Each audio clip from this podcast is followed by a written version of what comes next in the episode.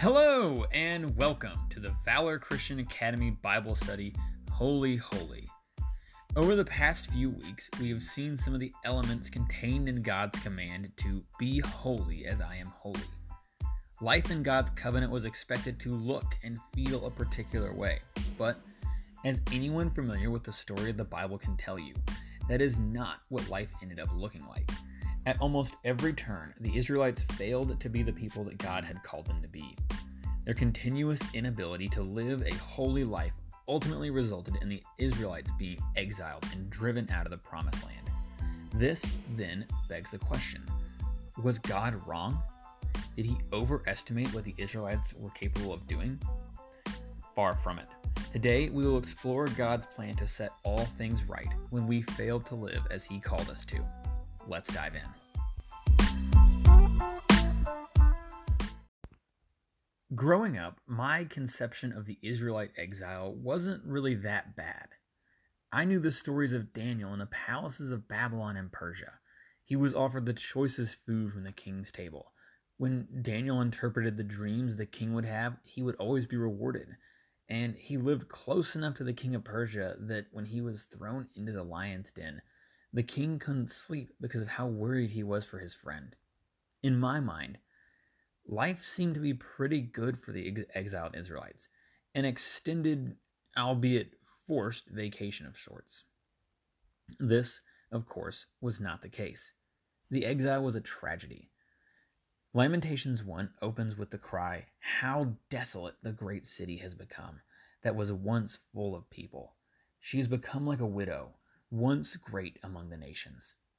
The Israelites had lost their home because of their sinfulness. Isaiah, Jeremiah, and Ezekiel, among many of the minor prophets, had spent countless hours telling them to repent, for the day of the Lord was upon them, and their pleas fell upon deaf ears. Now the warnings had come true, and they were exiled. For many Israelites, the last thing they would have seen of their home was the smoke rising from the temple as their gathering place to worship God burned to the ground.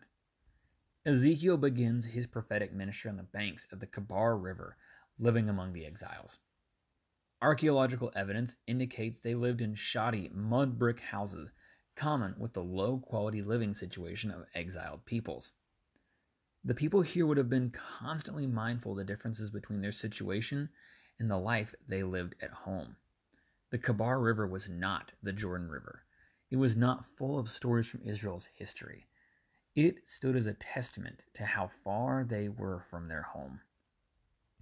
The places they were able to worship was not the temple, where God dwelt beyond the curtain in the Holy of Holies. They were strangers in a strange land. And unlike their forefather Abraham, who was once a stranger in a strange land, they were unsure if deliverance was ever coming for them. Coming off of last week's lesson, where we talked about the geographical significance of Israel, one has to wonder if God's plan had been thwarted.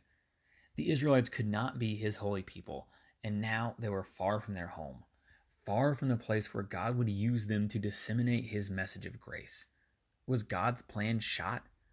Did Israel's unholiness prevent God's holiness? Throughout the book of Ezekiel, God responds to their doubts with a resounding no. This was not the end of the story. Rather, it was another step in accomplishing God's work in the lives of his people to bring holiness to a world in desperate need of it. The prophet's message includes three passages that reveal God's evolving plan to solve our perpetual unfaithfulness. In Deuteronomy 10, Moses recalls the first generation out of Israel receiving God's covenant.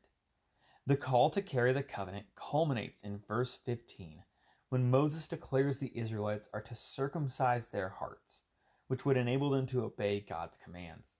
You see, they are a stiff necked people and need to cut away that which would prevent them from being the people who God called them to be. Obviously, the first generation of Israelites failed at God's command. So when God reminds the Israelites in Deuteronomy of the covenant, the call has shifted. By the time we get to Deuteronomy 30, verse 6, God now declares, Moreover, the Lord your God will circumcise your heart and the hearts of your descendants to love the Lord your God with all your heart and with all your soul, that you may live. The onus of the covenant has shifted and turned more and more upon God. Israel's failure to be holy is an opportunity for God to reveal His holiness and His grace. Ezekiel 36 takes it a step further. And I will give them one heart and put a new spirit within them. And I will remove the heart of stone from their flesh, and I will give them a heart of flesh. The Israelites are no longer people who are unwilling to take the steps needed to follow God. They have hearts of stone. On their own, it is impossible. They needed to fully rely on God for any hope. And the good news is that God is both willing and capable of doing what is needed to be done. In one of my favorite songs, Incomplete, by As Cities Burn, the singer opens the song declaring, Unless you can part my ribs like the sea and make stone beat, there is no hope for me. The covenant failed because we have hearts of stone. God didn't overestimate our abilities. Israel's proclamation of new hearts made of flesh was not plan B. It was a moment when God said, You were never meant to do this on your own. Rely on my grace and holiness to win the day. When God made the covenant with Abraham, it was God alone who passed through the animal carcasses. This, along with everything else we have seen so far, was God declaring that the full weight of the covenant is upon his shoulders and the good news is that God can bear that weight where we never would have been able to. The second story is one I'm sure we're all familiar with. Ezekiel 37 opens with the prophet being carried away to a valley full of dry bones. Can these bones live? The Lord asks. Ezekiel tells the Lord they can if he wills it. And Ezekiel, following the Lord's instructions, begins to prophesy to the bones. They reattach themselves. Muscles, tendons, organs, and skin form around the body. And the scene culminates with the breath of God entering the people, and they return to life. Then you, my people, will know that I am the Lord when I open your graves and bring you up from them. I will put my spirit in you, and you will live, and I will settle you in your own land. Then you will know that I, the Lord, have spoken and I have done it, declares the Lord.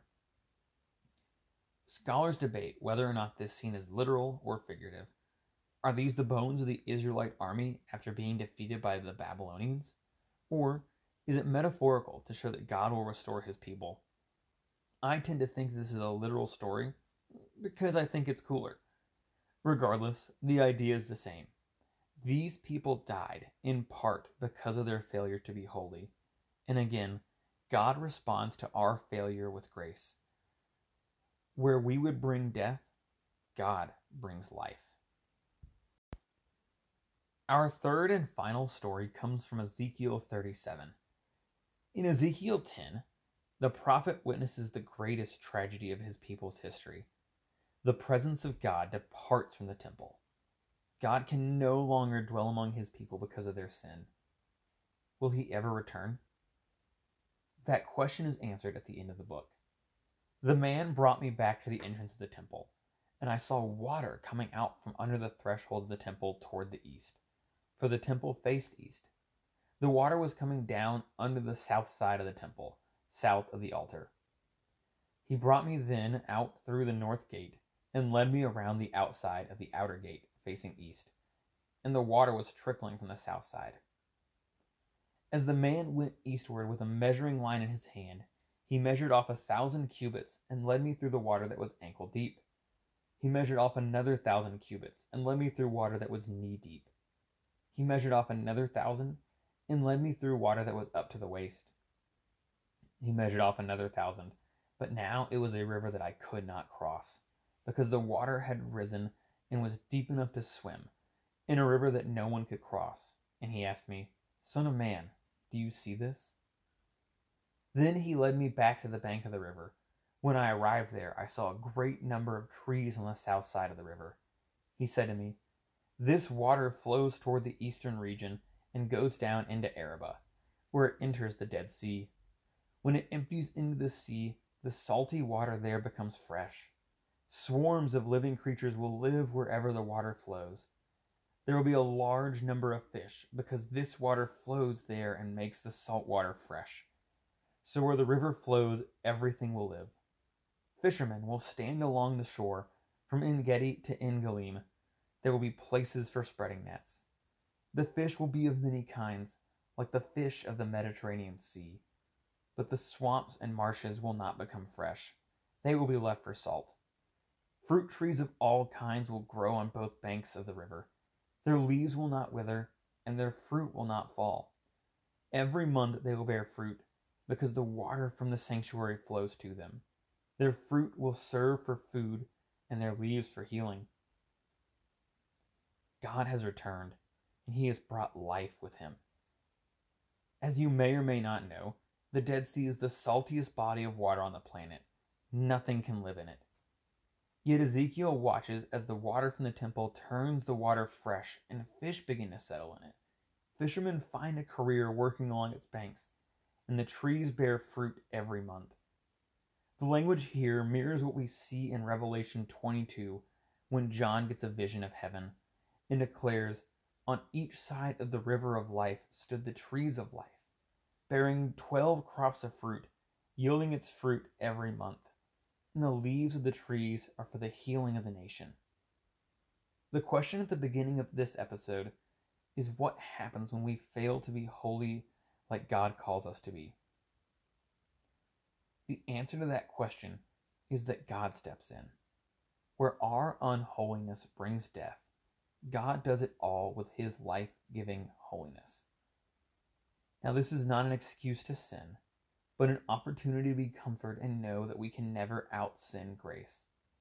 Every step in our journey towards holiness is merely another moment to allow God to reveal His glory.